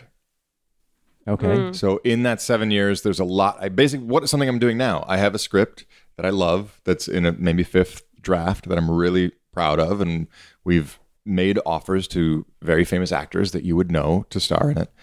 And it may be years or never that the movie gets made, but I've already started doing screen scene breakdowns um, which is a way that I prepare that I learned out of a book that I could tell you if you give a shit. Um, What's the book? I believe it's called How to Direct H- Directing Actors, Okay. uh, written by a female director. It's, it's a wonderful book. What? What? There's such a thing. Um, it says things like "Don't wear too much perfume." No, um, it's is one. It's, Plan around your period. it's a- it's an excellent book, and it, it I use a lot of things from it for for breaking down my scenes so that I have a whole huge toolbox that may go out the window as soon as we get on set, but at least you have that. It's the same thing you do as an actor. You prepare you prepare the scene ten different ways, and they may say, actually, this guy's really depressed, and you didn't realize that wasn't one of the ten ways you prepared it. So you throw out all ten ways you prepared it, but that preparation still comes in handy for what you end up having to do in the moment. Judith Weston. That's the one. uh huh. Directing. Outstanding book, directing actors Judith Weston. It's great for actors too, because the scene breakdowns that I do to prep myself as a director, I would also do as an actor when I had auditions, and it was outstanding for me. Um, but I'm already doing that prep for a movie that I may not even ever shoot. And that's the kind of stuff that I was scrambling and didn't have enough of when the time came. And obviously, I had seven years, so I could have I could have known could have known my shit that much more. Right. Right. I think that's true for anything. Is you can never be over prepared. Right. Uh, and you can never work too hard as long as you get a good night's sleep. Right. Uh, and like my sister, when she first started directing for television, uh, she, you know, she was part of this uh, director's program um, at ER, and so she would go in on the weekends to block all the scenes. And so we would, she would just ask her friends to be there. And I think Phil Lamar was there once, I was there, and then just whoever was around. And then she would just direct every, or just block out every scene. And then because they would let her on the set. On the, on the weekends when they weren't shooting, Right. and then she did that for years. You know, for every sh- every TV show that she directed, she would go you know, on West Wing, and and then that was really fun. We got to sit at the in the Oval Office, and it was really really cool. And but she that way when she was on set, even if she had to improvise or whatever, she kn- had a, a game plan. And she the reason why they called her back is because she always made her days. So I, like she she shot everything that was scheduled that day, which is hard to do on a very fast paced TV show. Yeah. and. I, I, it just requires a f- shitload of work though, and you Yeah, you cannot over prepare. and just- just- yeah, I, I'm too lazy to do that. So I mean, like, yeah, we'll just see how it goes. And I was gross. In full disclosure, I was grossly un, underprepared to make that movie, especially given that we had to make it in 20 days and we couldn't go into overtime with our actors and, and uh, like the, the severe limitations of time, space, and money. Um, it was all the whole thing was shot in a single warehouse space, and the sets were being built as we were shooting, so I couldn't block ahead of time because the set didn't exist. Um, I could have a couple ideas, but Right. but even still there's a lot more preparation i could have done and i was i was inc- incredibly under prepared but i had an amazing team and strong force of will but definitely that's that's what i would do differently is is what i'm doing now already breaking down the scenes Right. maybe even you know before i even have a single talent attachment But it was good that you were there building the set, so you were familiar with the environment. yeah i and don't, I everything don't like that. I, i'm not saying it as a regret right. i'm just right. saying it as a fact i was I, Right, I right. could have been significantly more prepared to direct that film, but also I had never directed a film before. Mm-hmm. Uh, I had only, I put it in air quotes that you can't see, directed uh, web stuff that I was starring in. So really, all I was doing was, you know, telling, you know, the DP was doing more directing than I was. Are you still pursuing acting at all? No, I told my agents I'm semi-retired until I can. Well, well, how did Get you tell something them going. that you're semi-retired? You say, "Nah, just call me, but there's something really juicy." No, I mean, I said I'm. I, I said I said I'm too busy, which Yeah. is kind of true. It was getting to the point where I was having enough meetings and I had enough time I had to spend writing and pitching and being prepared that when they would say, "Hey, there's a four o'clock in Santa Monica this afternoon," it was like that. I, I have too much going on. I have way too much going on. Was that a hard call to make? Uh, it's sad because I I really I mean I was only acting because of how much I'm misperforming music, um, and now I'm not performing at all, and that that makes me very sad. It, it is something that I felt like I had, in, in certain s- circumstances, in certain roles, I had a knack for, um, and I miss it. I miss it a lot, uh, and you know issues of I will be losing my health insurance, and you know it, you would get these checks for lots of money, and you're like, okay, well that'll that'll that'll do, uh, but you don't anymore. Yeah. We were talking about this because you've you've moved away from it as well to a degree. Uh, To a degree, yeah. yeah, it it it felt like a good decision and the right decision, and when I made it, I was really happy. But uh, you know, the reason that I made it made me sad. I was auditioning for a commer- a, a cowboy uh, who was you know also had a sense of humor, and I was like, well, that's that is like the one role that I can do, hands down. And I was in the waiting room, and I heard everyone ahead of me going, not getting the joke, not understanding the material, being a terrible actor. And I was like, "Well, great. This will if I." uh, And I said to myself, "This is exactly what I should be going out for." And if I don't get a callback, I'm not doing this anymore. And I did a performance that I was totally stood by, that I thought was outstanding, that I was really happy with, and I didn't get called back. And I was like, "Meh." Then I'm done. If if I'm that right for a role, I do that well in the room, and I can't even get a callback, which would have, in its own way, been a total annoyance because it would have been in Santa Monica at four o'clock on a Friday, and taken up four hours well, then what am I doing this for? This is pointless. This is stupid. Yeah. Um, hmm. and I saw the commercial recently on E ESPN, and I was like, yeah, I was better. I was better. Didn't even get a call back, and I was better than the guy they hired. That's, that's fine. It's fine. Would you put yourself in your own movie? In a second, I would not put myself in a big role at this stage. I'd give myself. I, I wouldn't play it like a cameo, but I'd give myself sort of a cameo role. Um, the the next movie that I, it looks like I will be making has a bass player character that I love that I would love to play, but it's too significant a role, and it's got practical effects and all these other moving parts. So I just can't Wait, so you, uh, can't pull it off. how how close are you to to that happening? The next movie. I'm closer to another movie happening first, actually. Wow, so Um, exciting. but that other movie isn't even written yet. So this one feels more tangible to me. So it's easier for me to to, to visualize the directing of it. Right. But uh, I'm trying to position myself to be paid to write the other script. Right. But if that does happen, it would be under such a large umbrella that that thing would be that train would be moving a lot faster than me trying to independently get the already written and conceived film off Right. the ground. But if the talent that we went out to reads it and says, "I want to meet this guy," and says yes, then that movie is going to happen really fast Well- because we reached out to some some These are good problems megawatt to talent. have. You know, Yeah. yeah, very good problems to have. Yeah, All right. Um, uh, what was I going to say? Uh, shit. Oh, JP tweeted in that he uh, watched the Mr. Rogers movie, thought it was fantastic, had never heard the story of him helping explain the Vietnam War to children. yeah, In, his, Oh, wow. in the, his first week on air in 1968. yeah. That's crazy. How, well, no, I Really don't, impressive. I don't need to know how it. And then he also pointed to the uh, every frame of painting um, entry for uh, David Fincher.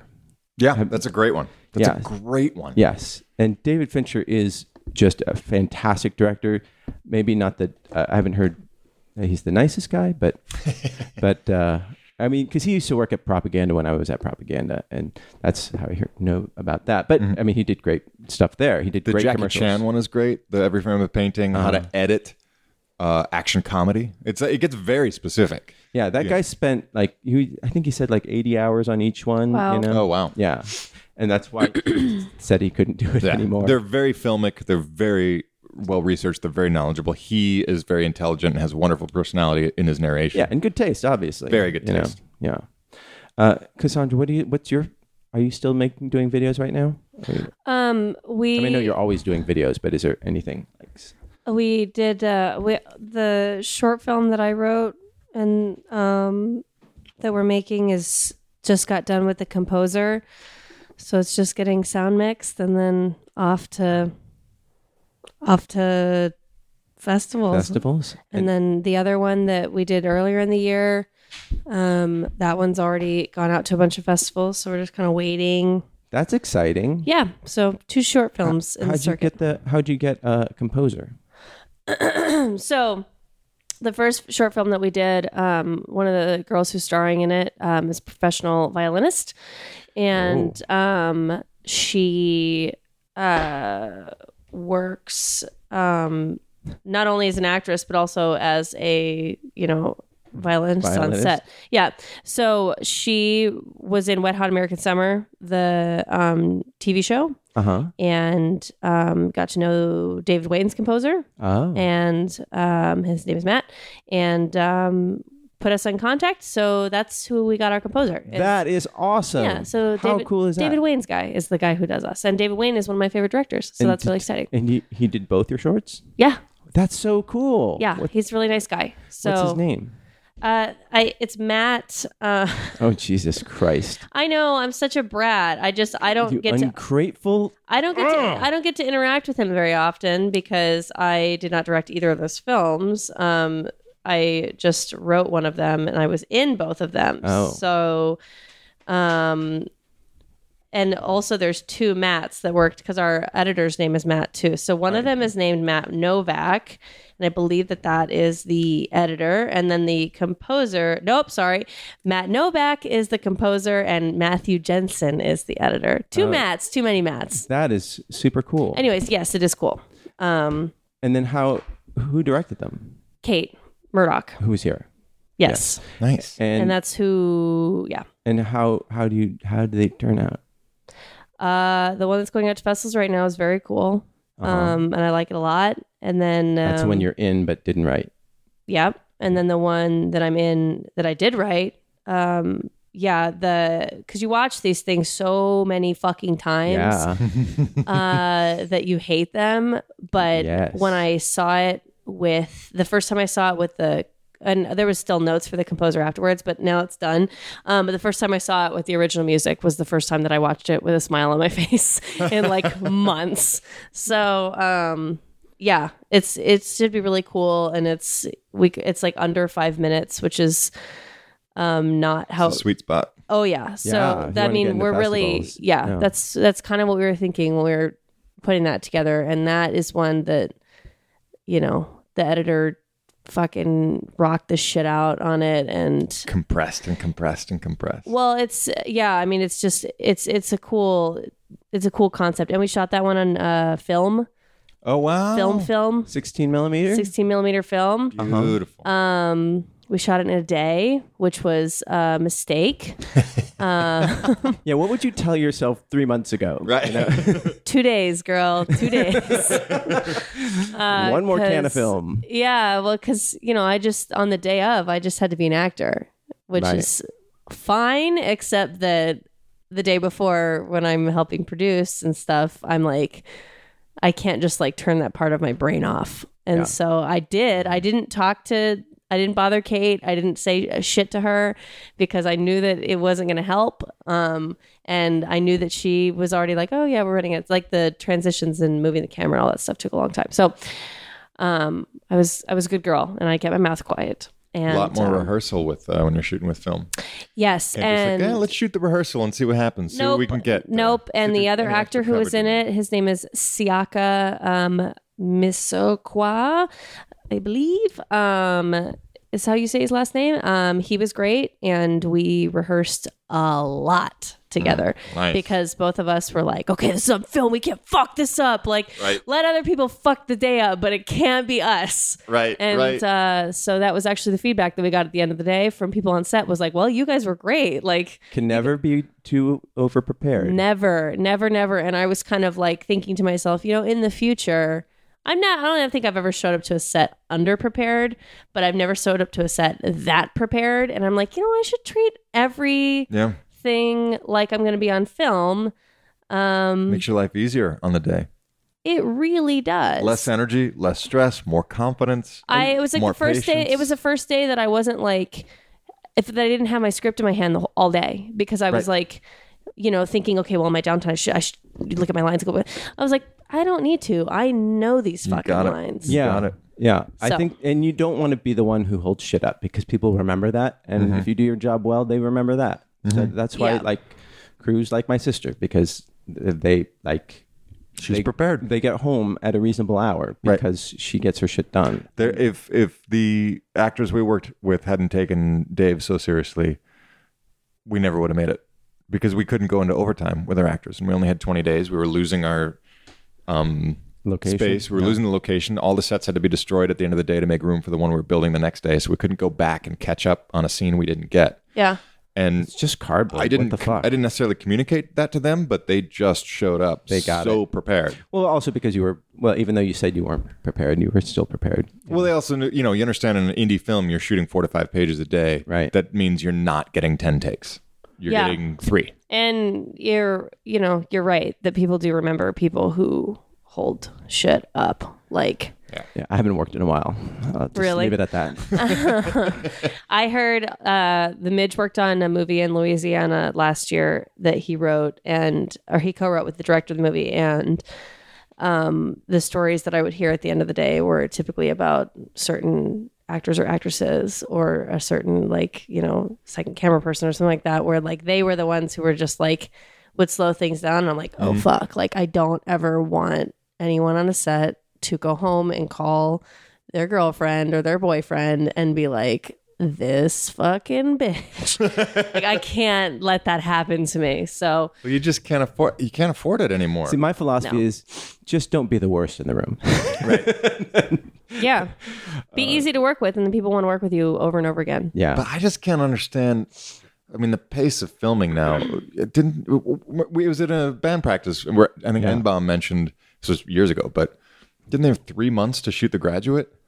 Uh, something like that. Yeah. Well, you need like three locations. Yeah. You're just fucking a girl in a, in a in a fucking apartment or in a hotel room. You need three months to shoot this fucking thing. Wow.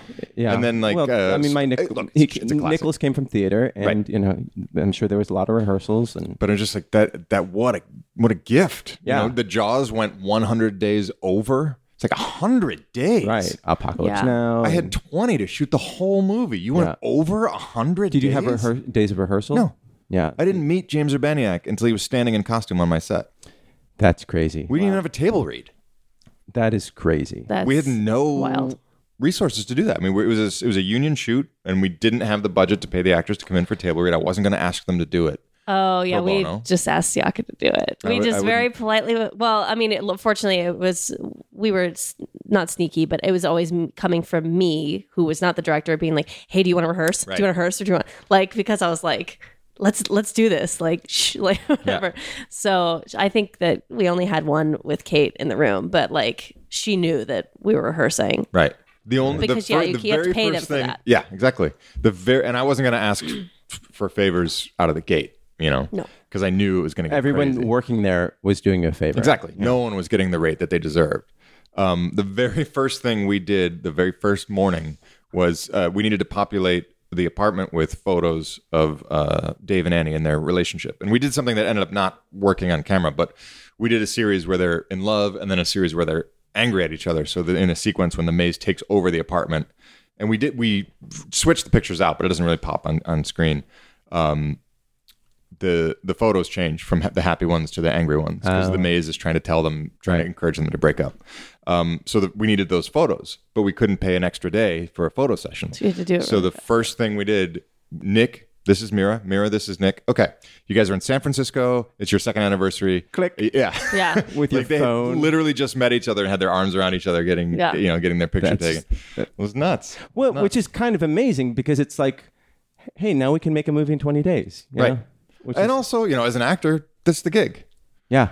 The gig is Yeah. to the gig is to bring that reality to life, whether or not you've known this person or had the advantage of a table read or rehearsal or, or whatever. You know, you have to do it in, a, in Pick an something audition. you like about them really fast in your head and and really focus on it. But uh, For me, you it's know, we, usually the legs. ha- Mm. we have that luxury now because lights lights are easier to work with. Yeah. videos easier to work Shooting with. on digital, you can you can shoot the rehearsals and you can catch some coverage and some Yeah. magic moments. And you Yeah. can move, you know, much faster. Like, Yeah. yeah, it's it, it is possible. So, but what a luxury though to have a Three hundred days months. or Yeah. yeah. Three I months to make a film. Kate and I already decided for the next thing. I don't know if we're going to do another short for a long time, but um, we definitely said next time that we ever do anything, we're not ever we're not doing shit in one day anymore because we did it to save money because we don't have any money, um, and at this point we're kind of like okay, why don't we why don't we try to raise money next time rather than fucking funding this shit ourselves and like shooting ourselves in the foot by doing these Yeah. in one day and having these really fucking crazy long days and It just gets too. Why did you it want- gets too hard, too exhausting. Why did you want to shoot on film? I didn't. Uh, What the fuck, Kate? no, our My phone is right here. It's So, in 4K. our DP Dustin Supanchek, who's fucking amazing. He worked with us on our first short, um, and he was he's just really great, super cool, mellow, talented, awesome dude. Um, he got a hold of the script that well, I mean, he didn't get a hold of it. We emailed it to him, but like we gave him our script and uh, that Stephen and I or the Midge and I wrote, and um, he really liked it. And you know, wanted, Steven? I don't know. Uh, Kruger and I wrote a script. Uh, um, but we uh, he read it, he liked it, and wanted to work on it with us. And then he he it was his idea to shoot it on film, and me and Kate were both like, "LOL, no."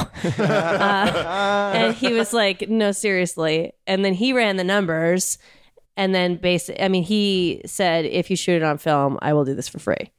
So he worked for free that day. I see. Um, in the order, lab fees and all the telecine and all that. you know, crap. it was still expensive. Um, it was still more expensive than it would have been to just pay him to do it on digital. But the fact is, is that like, well, it we- made him happy to be there, probably. I You mean, know, he, yeah, I mean, he would have been happy to be there anyways. It was, it's a cool script, but like, Well, god damn it, he would I'll have be been the fucking judge of that. happy to be there. No, but it was just like to me, I'm like, you know, he's he's in the same position as we are. We're just like artists trying to like fucking make something cool. And so if for him to like feel like this big artistic expression by f- shooting this on film, like and you're willing to work for free when he's worth a lot, Right? yeah. Okay, fine. Fuck it. Let's do it. So that's kind of what we did. And you know what? Like when we submit it to festivals and we go, we shot on film, like people are gonna be like, oh, it's under five minutes, it's shot under film. Oh my god, your and your lead is black. Oh my god. You know? Wait, You know? you're That's, black? that's the thing when you I'm well okay. you do so it in blackface. I did, yeah. Yeah. My Uh, there's a career- talking My point. career's All over. right. Yeah. Mike is hot. No, I'm Mike sorry. is hot. I'm no Siaka is black though. But that's the thing when you're doing when you're doing a project where people aren't getting paid what they're worth or what they're used to getting paid, um, you have to make it exciting for them. Uh huh. Like I, I'm, I've got, I'm directing something that I, I can't speak the details of, but it's a nerdgasm for comic comic uh, fans, uh, and it's got animations and puppets and all kinds of stuff, all the stuff that's fun but expensive. Uh huh. Um, and I, I'm going to the department heads and being like, it's not a lot of money. I've made more with less, but this is not a lot of money. But you know, where do you? What excites you about it? How, where do you want to plant your flag? Like it could be this or it could be this. Let's work together to find a way to make this worthwhile for you. Right. Like, how do you get to either test yourself or try something you haven't tried before, or use something you've already done before so that it's less work for you? Um, you know, or, or where do you see where do you really want to plant a flag? Like, what turns you on about it? Let artists be artists. Right. Yeah, and what's so amazing is that people get behind you about that and then be like, "Let's do it." Well, I you're wanna- setting them up to succeed, and you're getting that you're getting you're giving them a reason to to go an extra mile because they're like, "Ooh, I can really do this thing that I've been meaning to do." I'm really bad at asking for help. I hate it. I hate it. Yeah, Every it's a time I bummer. crew up, it's like hat in hand. Yeah, but apologetically like I, I always thought if the maze worked then i can take care of everyone and the maze worked and i c- still can't take care of anyone and it drives me crazy Yeah. it drives me crazy yeah. Um, well, Bill, what what will you come back again? i'd love to this has been a blast All right, and Cassandra, what is the Midges movie? Which one? The one that he did in uh, Louisiana? Yeah. Midge the movie. Yeah. It's uh, Is it projected on a tiny little screen? yeah, it was really cute. They had, the crane was adorable. It Was came it up to my shot- knee. Wa- was it shot in two millimeter? yeah. Um, that movie is called The Long Shadow. Um, it's uh, ca- directed by Daniel LaFrance. Her What? perfect director name. Yeah, big time. Uh, Daniel's a nice guy, and uh, it's not coming out yet, but it's like a murder mystery. Ooh, I've read the script. swamps of and I- and Louisiana. I've seen nothing. Yeah, but it is. It takes place in the swamps of That's Louisiana. awesome. Is he? Is he? Did he like how it turned out? Yeah, I mean, he's only seen an early cut. They're doing reshoots right now. Oh. Mm. Daniel's in Louisiana as we fucking speak. Very. Midging it up? no, that's that's Oh, that's the other one. Right. Yeah. Sorry. Yeah, no, Midge is Midge is in town. yeah. He didn't. He did not Oh. go. What's the other movie he wr- wrote? Is there another movie that's getting made that he wrote? Because you said which script, which movie? Uh, yeah, I mean, because he's a yeah he uh he's accomplished got writer. yeah he's a writer. I know, bottomless. I know. he's but he's like, got a there's he's not got a many- movie over at Lionsgate right now, but Zing. they haven't bought it yet. They've just optioned it. Oh. so That's worth a lot. what, did they option it for free? no, yeah, no, he got Okay. paid for it. All right, well, that's- and they've got What's another that like? I don't know. I don't know because nobody buys anything I do. Trust me, they read it, they love it, and then they don't Yeah. want it. They're like, "Oh, this, is, good." brilliant idea. Oh, this is very exciting. Let me know when the script is ready. yeah, this is like, not oh gonna my god, give me- we really love this. Why don't you write the script for this? Okay, here's the script. You know what? I actually quit my job and I'm going to this new place, uh, and I'll give you a call. And then, no, my phone's never rings. Dude, I we had a the little pulling back the curtain. We had a pitch. I had a general that led to a pitch that led to a- another pitch that led to some notes on a pitch document that led to more notes on a pitch document that led to a call that led to more notes on a pitch document that led to the higher up watching my movie and reading the pitch document that led to we want to go to script on this that led to the only thing we need what we really need is a detailed outline of the entire first season. So if you can get us that, then we'll go to script on a on a. So it's like, like, wait, you can need you- me to write right. a whole season of Yeah, television it's like, before can you'll you- pay me to can write you the pilot. get me uh, like a just a mixed master, you know, just Yeah. with all uh, an online, you know, yeah, finished Tell you what, just go ahead, series. cast it, shoot it, pay for the whole thing, do it all on spec, and then we'll talk about paying you to write the pilot. Yeah, It's like, God, Yeah. it's it's just untenable. And I was talking, actually, I was talking to someone about this. Um, with the the increasingly we're asking for more and more and more on spec, an entire season of television, not just like the arc of the season because we already had that in the pitch. Actual outlines for every single episode for an entire season of, of television for free. Like, forget that you might hire a writing staff Right. and that it might change. Or that my writing partner is an Emmy winner and I just won a Saturn Award last night Yeah. before this meeting. It's like we're, we're proven commodities. yeah, the, the the more that they the more that that's how they run the business, the more the only voices they're going to hear are rich kids. 'Cause The only people who can afford to do that already have money, and rich kids don't have anything to say because they have very limited life experience, or they're experiencing it through a bubble of of being utterly safe. Um, and that's what a, a lot of creatives are saying like people who are th- this was a showrunner and he's like yeah the writers that are coming up that are coming on that are getting hired they're just a bunch of rich kids that don't have anything to say and don't have any life experience because none of the rest of us can work on spec it just it's untenable Well, it's also just like a bummer because, well, you read a big pitch document of mine when, and then i gave you a ton of detailed notes I know and I appreciate them so good. much.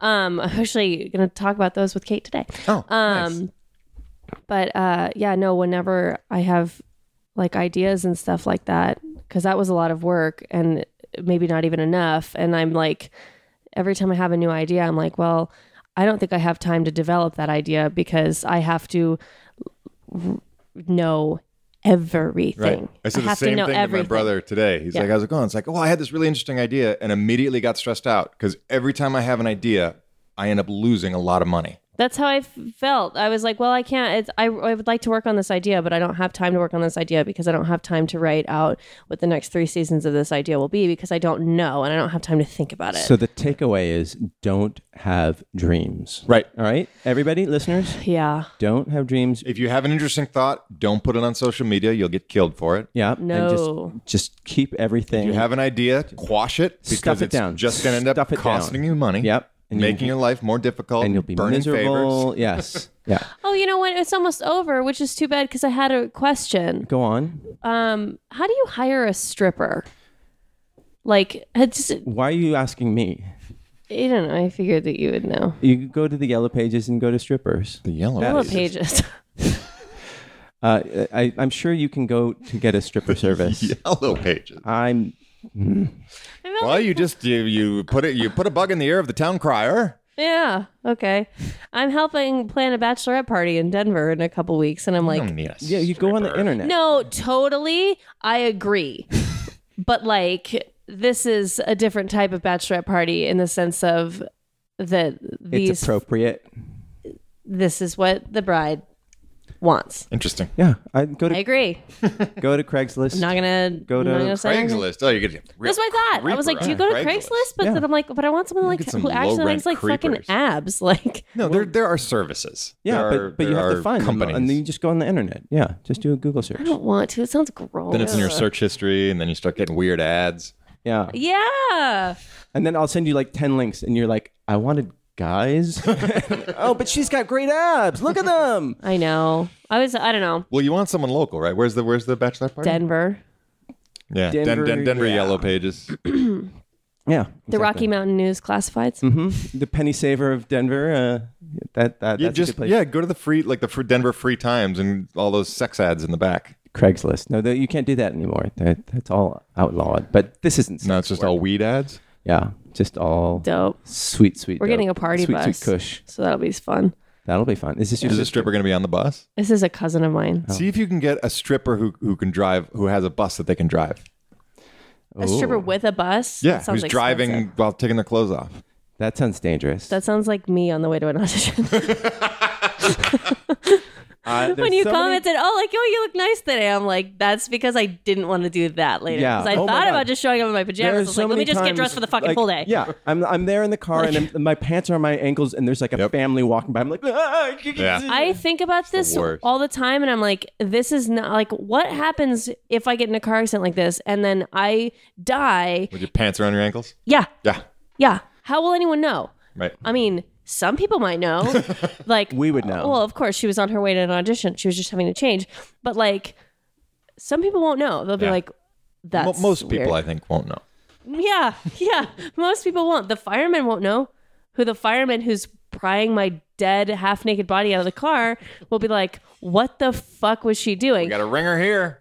Yeah. And also, the person whose fault the accident will be, because of course it won't be mine, because I'm really good at changing while I'm driving, will immediately be able to get off the hook because I'm the one who was had my pants down. So then I'm still paying the deductible if perchance I'm alive. Uh huh. I just, So anyways. I don't miss that. We don't we don't treat actors well.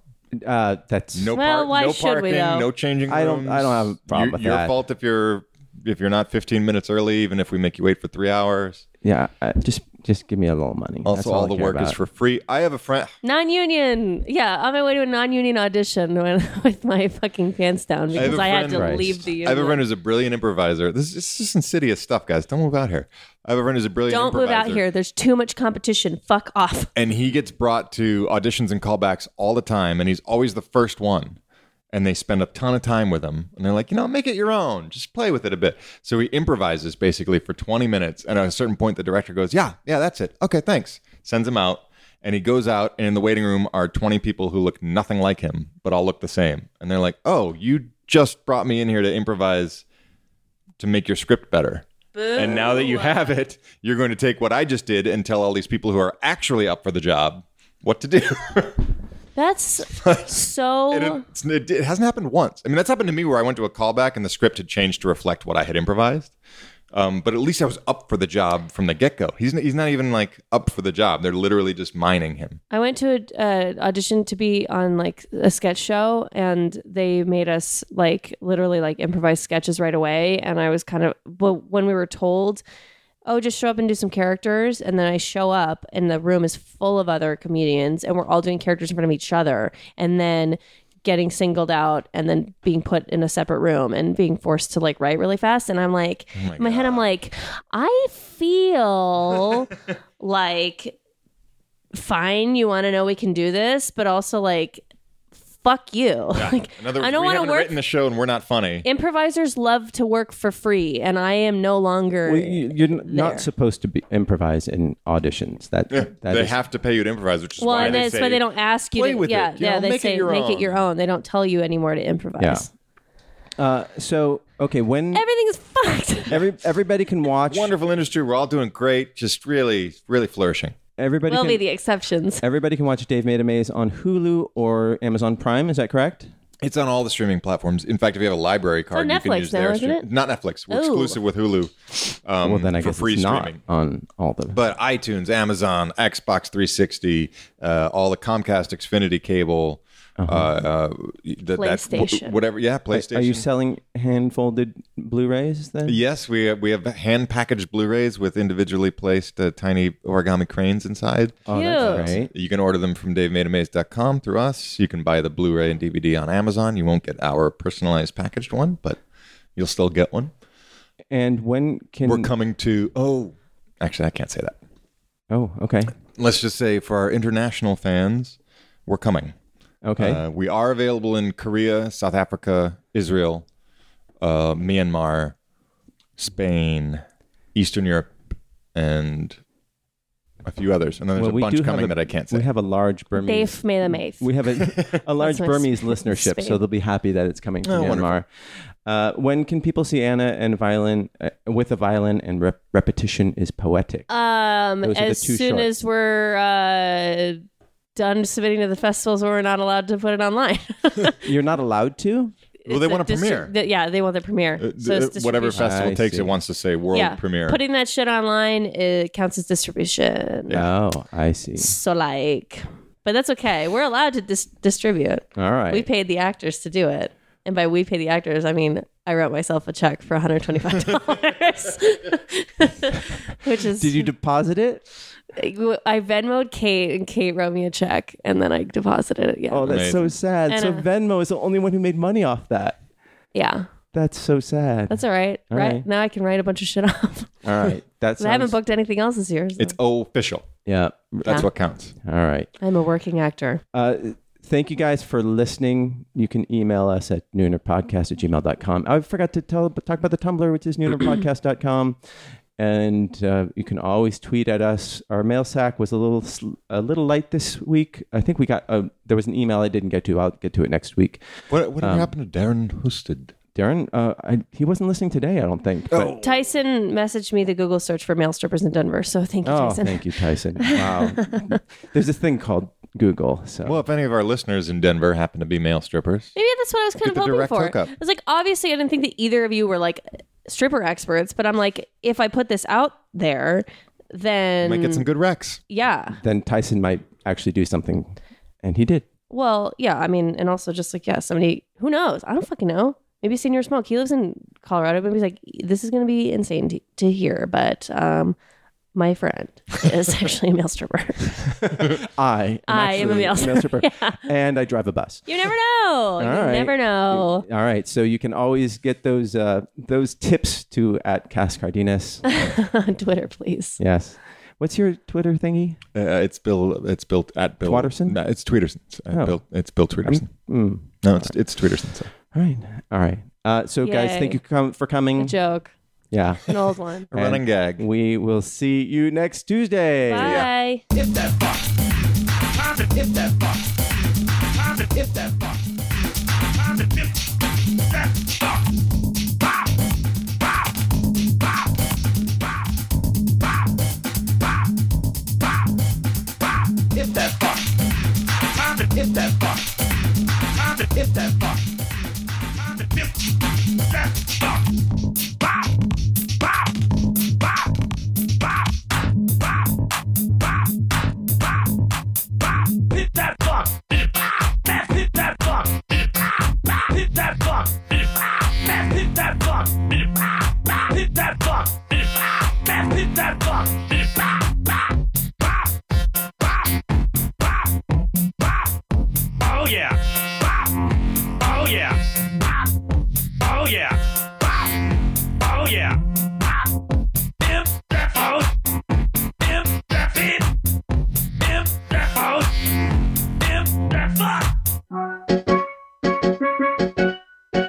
This has been a production of Smodco Internet Radio.